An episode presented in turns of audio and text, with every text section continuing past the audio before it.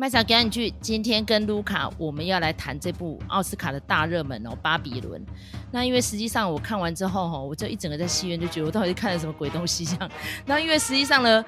呃，查泽雷之前的电影我其实都有看啊，但是我真的最喜欢的只有他第一部作品就是《晋级的鼓手》。后来呢，我不知道为什么，我觉得他有点每况愈下的感觉哦，尤其是这部《巴比伦》哦，还没有在台湾上映之前，我看到国外影评哦，对他的风评哦，就是蛮两极化的啦。那再加上其实类似情节的片子吼，之前拍的很成功的已经蛮多了。比如说像我近期在看的 Netflix 的，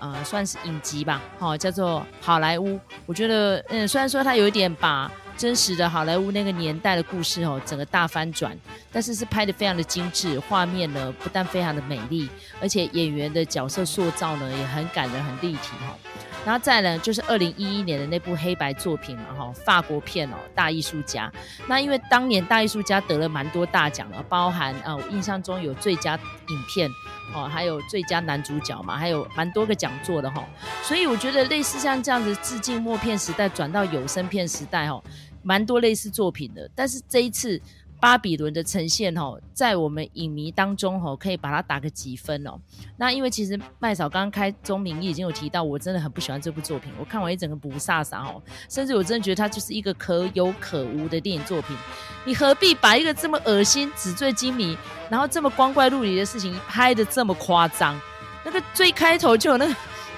就他要运送那个大象，然后这样喷屎，那有意义何在呢？然后进入到后来，最后大家就那边开 party 很狂欢的时候，那请问一下，跟大亨小传的差别又在哪里呢？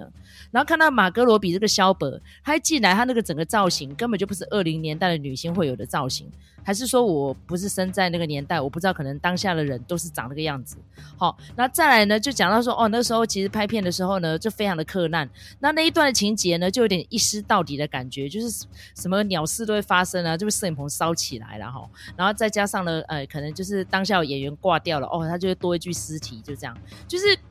我我感觉不到任何的，嗯。应该怎么讲亮点，好，或者是说会让我觉得有情感上触动的，没有，就是让我觉得有满满的恶心。那再来呢，进入到电影的中段的时候呢，开始就面临到呃科技的进步转型的问题，因为无声片的演员要进入到有声片，那时候淘汰掉蛮多人的嘛哈，尤尤其是像是格罗利亚死亡森，那因为我其实看了他蛮多的作品的哈，那再加上克拉克盖博算是成功转型的，但是。被洪流给淘汰的真的也蛮多个的哈，所以可以看到布莱德彼特扮演这个角色哈，然后就因为这样子被淘汰掉了，然后再加上就是呃剧中的主角就马格罗比这个 Nelly 哈，他也是有蛮多时不我与的际遇这样子，然后最后呢说这个电影怎么了结，我觉得根本就是草草结束啊，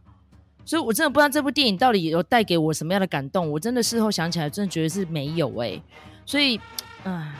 讲得蛮惆怅的啦。因为卢卡做了蛮多功课，卢卡是不是可以整理一下？现在蛮多影评好像还蛮喜欢的，我也不知道为什么，是不是我比较奇怪一点？然后还有就是你看完这部电影，你的感想如何？好，因为这部电影呢，基本上是一开始是我先去看，然后呃，麦嫂就来问我说：“哎，觉得怎么样？”然后我心里就在想，说我到底要该怎么跟麦嫂讲哈？原则上来说，如果你要我在喜欢跟不喜欢中间选一个的话，我会说，我偏向不喜欢，可是我可能没有像麦嫂就是之后所讲的那么不喜欢，而且我本来预期，因为他是在讲说默片时代，然后过渡到有声电影的这个过程，那所以我预期麦嫂应该会蛮喜欢的，因为我知道麦嫂对于就是比较呃旧的时代的电影都非常的有研究哈。那没想到，我是没有想到，就是麦嫂居然给出这样子的一个评价哈。那不过我要说，就是呃，我我首先要来澄清一点哈，就是很多人说哦，这个是给电影的一封情书，好，我觉得错。如果要讲到给电影的一封情书的话，我觉得这部片子根本就是不如不好。这个我们之前有讨论过的这一部电影哦。那我觉得不，他对于那些呃典故的一些用法哦玩法，我觉得是更娴熟的，而且他整个包织在他自己创的情节里头哈。那可是这个巴比伦呢，他基本上是把一些呃明星的事迹把它凑在一起，然后呢又不用他们真正的名字哈。那他有的时候会有一些调整哈，比如说 A 事迹放在 B 这个人的身上之类的这样子的一个调整哈。所以其实明明你都知道他影射的是谁，可是我不知道他为什么就是要做那样子的跟动哈。那呃对剧情有没有帮助？我觉得也是没有什么帮助哈。然后再来我要讲一点，就是我完全谢绝，就是有些人会说爱电影的人怎么能不爱这部这部片子呢？我我完全要谢绝这种情勒式的评论，因为我觉得我从来都不认为我自己不爱电影。但是我也必须说，如果一部电影，就是尤其是这种迷影式的电影，它就告诉你说人们是多么的为电影的梦幻所痴狂的这样子的电影，我们其实看过很多了，没有一部像《巴比伦》这样，我看到最后三个小时，我是眼神死。然后他最后那一段就是花了很多版权费所呃，就是拼凑出来的呃查泽雷的爱片集锦哦，我觉得那个就是那部片子最有价值的地方啊！如果你拍一部片子，然后你的故事是你自己写的，结果拍出来让观众有这种感觉，觉得你还是用别人的片段是最好的部分，那这部电影根本就是白费了啊！然后我花了三个小时，我真的不知道我到底为什么。那如果我要说，就是巴比伦它有比较好的部分的话，就是我觉得它有勾勒出哦那个默片年代，然后转到这个呃有声片年代，它其实不只是很多的明星被淘汰在时代洪流里头，它也有一些，比如说呃我们看的时候，比如说我自己看的时候，我就会觉得说，哎，那个时代真的。哦，就是各色人种都有吗？然后甚至有女导演，怎么会有这么好的事情？但是，呃，我们回去看历史的时候就知道，真的是这样。但是随着时代的演进，然后随着呃电影公司它的调整一些政策。呃，导致就是说到最后出来的东西就是，呃，这个不行拍，那个也不行拍，然后到最后就变成非常干干净净、非常无聊的剧情，然后这些所有的包容性通通都没了。那整个的呃电影，它非常大量的就是呃改以。男性白人好为主角这样子的一个过程，所以我觉得，如果说在这个部分，它算是有价值的。那尤其是它里面这几个比较鲜明的一些角色，那它各自它是影射历史上的谁？好，呃，我觉得这个呃，就是只要我们拆解出来，那就对，让我们对默片时代有更深一层的认识。然后也知道，就是说，好莱坞其实不是，呃，一开始就那么老白男的，他也曾经有过非常多元的，然后非常疯狂而且很丰富的一个时代，哈。那只是现在变成这个样子，变成我们还要靠政治正确，哦，然后才能呃让这些呃少数族裔比较有工作机会这样子，哈。所以我觉得在这一点上面，我是给予正面肯定的。那至于其他的部分，刚才麦嫂有讲到一个部分，我非常同意，点头如捣蒜，就是呢，我一向对于马格罗比没有太大的兴趣。很多人都觉得说，啊，这部片子就是看马格罗比表演啊，感觉非常的疯狂，非常淋漓尽致。可是我就问，他这个角色跟小丑女到底有什么两样？就是我觉得。呃，我不是针对马格罗比这个演员，可是我觉得他的曝光率真的太高了，以至于大家对他有一种审美疲劳。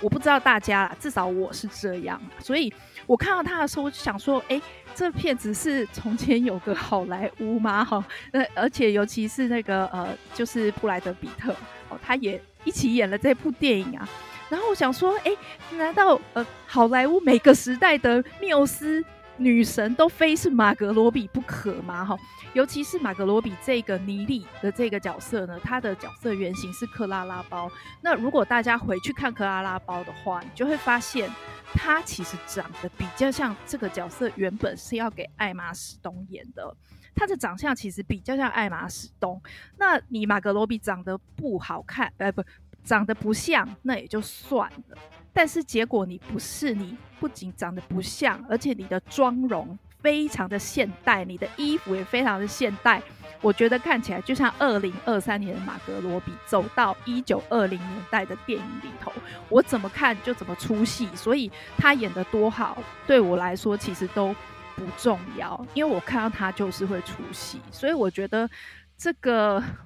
我不知道为什么查泽雷非要用他不可啊，但是我觉得他是一个败笔，不能说他演的不好。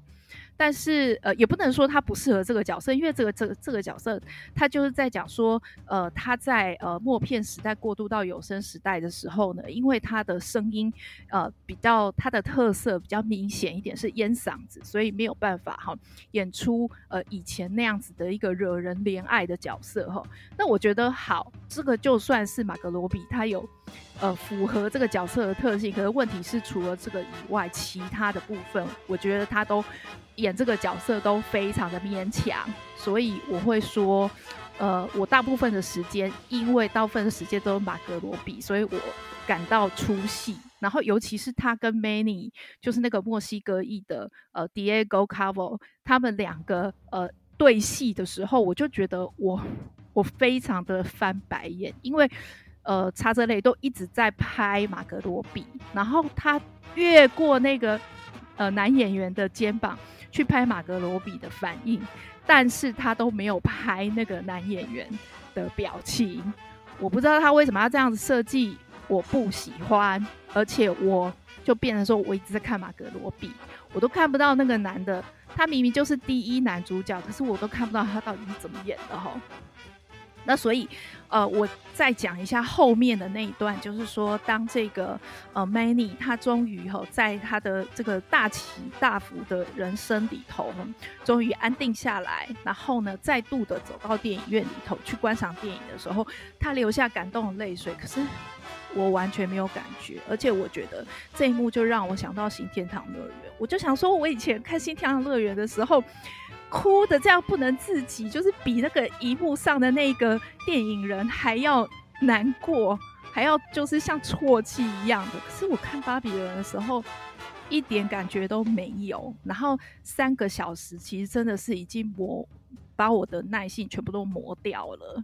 那呃，如果长期在听这个节目的朋友，大概知道就是说。我还蛮不喜欢诺兰的哈。那如果要用一个词来形容诺兰的话，我会说诺兰他是献祭，呃炫技。但是如果是查泽雷的话，我就会说他是过头。就是你想想看，晋级的鼓手那样子的东西，然后让你演个三小时，这真的是会神经崩溃耶。所以我就说。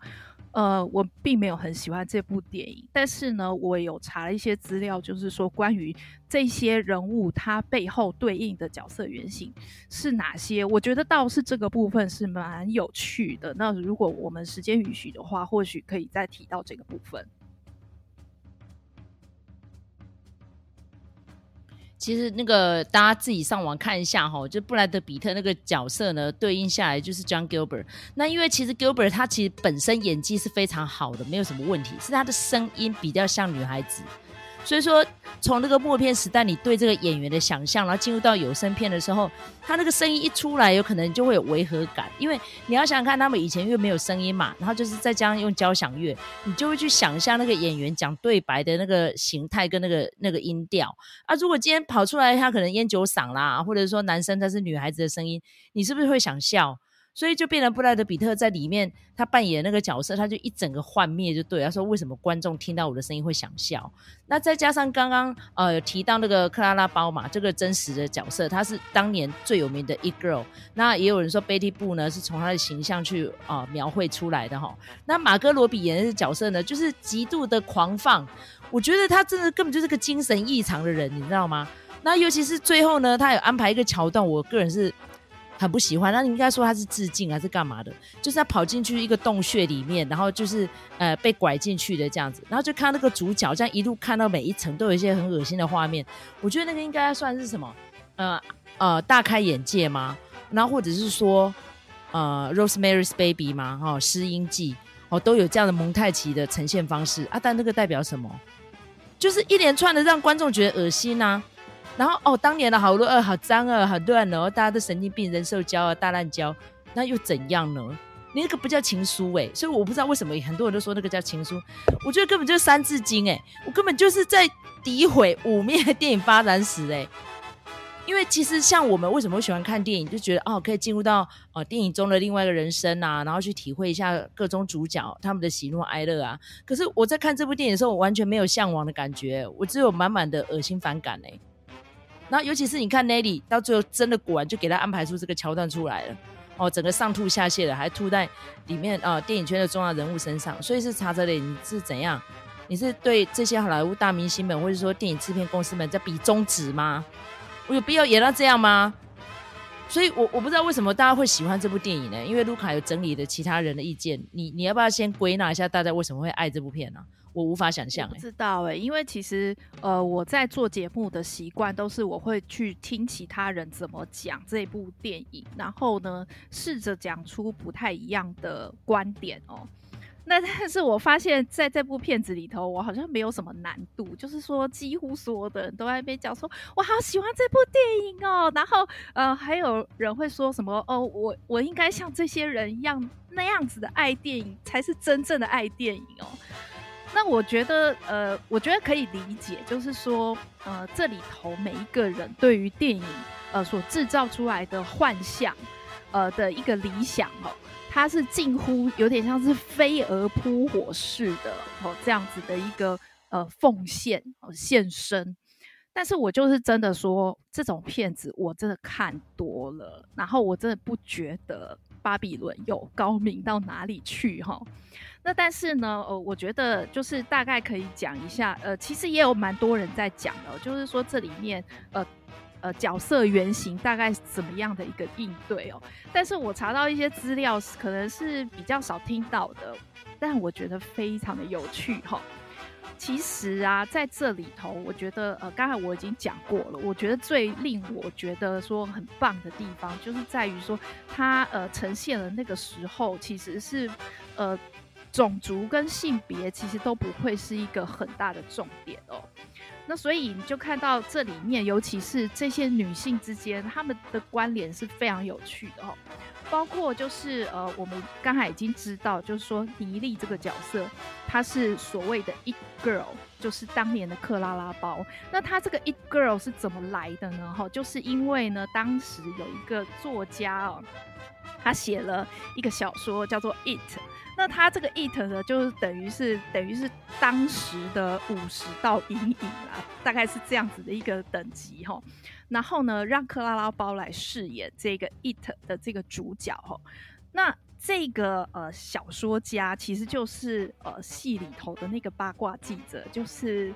哎那个 Jane Smart 好，他演的那一个八卦报的记者就是他，好，就是他把克拉包捧起来的哈。然后另外还有一个角色也是非常重要的哦，就是我看比较少人在提，但有人提到，就是说里面有一个女导演啊，好，那这个饰演女导演的这个演员 Olivia Hamilton，她其实是查泽雷的老婆哦，那也是这部片子的制片，所以呢，她演的这个角色就不能太简单哦，她这个角色呢，其的原型是陶乐西阿兹纳哈 Dorothy Asner。那这个演员，呃，这个导演呢，他其实是非常重要的，因为他其实是无声呃默片时代跨越到有声电影，那他是非常多产的，可能也是那时好莱坞唯一的一个女导演哦。